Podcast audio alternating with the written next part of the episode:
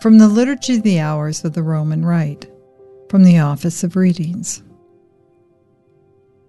From Atristes, Against the Heresies by St. Irenaeus. The Friendship of God.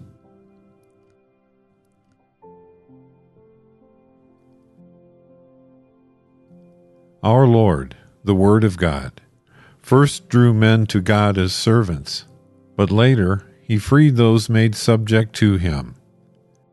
He himself testified to this. I do not call you servants any longer, for a servant does not know what his master is doing. Instead, I call you friends, since I have made known to you everything that I have learned from my Father. Friendship with God brings the gift of immortality to those who accept it. In the beginning, God created Adam, not because he needed man, but because he wanted to have someone on whom to bestow his blessings. Not only before Adam, but also before all creation, the Word was glorifying the Father in whom he dwelt, and was himself being glorified by the Father. The Word himself said, Father, glorify me with that glory I had with you before the world was. Nor did the Lord need our service. He commanded us to follow him, but his was the gift of salvation. To follow the Savior is to share in salvation. To follow the light is to enjoy the light. Those who are in the light do not illuminate the light but are themselves illuminated and enlightened by the light.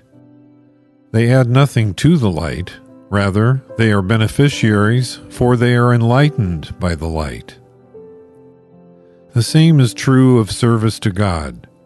It adds nothing to God, nor does God need the service of a man. Rather, he gives life and immortality and eternal glory to those who follow and serve him. He confers a benefit on his servants in return for their service, and on his followers in return for their loyalty, but he receives no benefit from them. He is rich, perfect, and in need of nothing.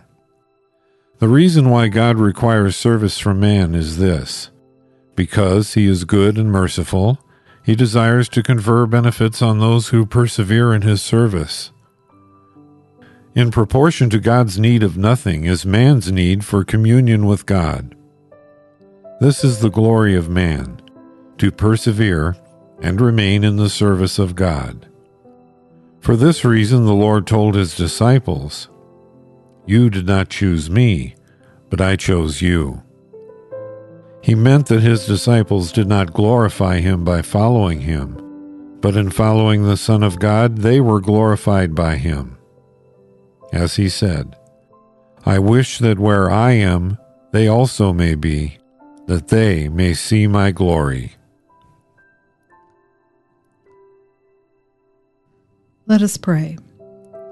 All powerful and ever living God, look with compassion on our frailty, and for our protection, stretch out to us your strong right hand. Through our Lord Jesus Christ, your Son, who lives and reigns with you in the unity of the Holy Spirit, God, forever and ever. Amen.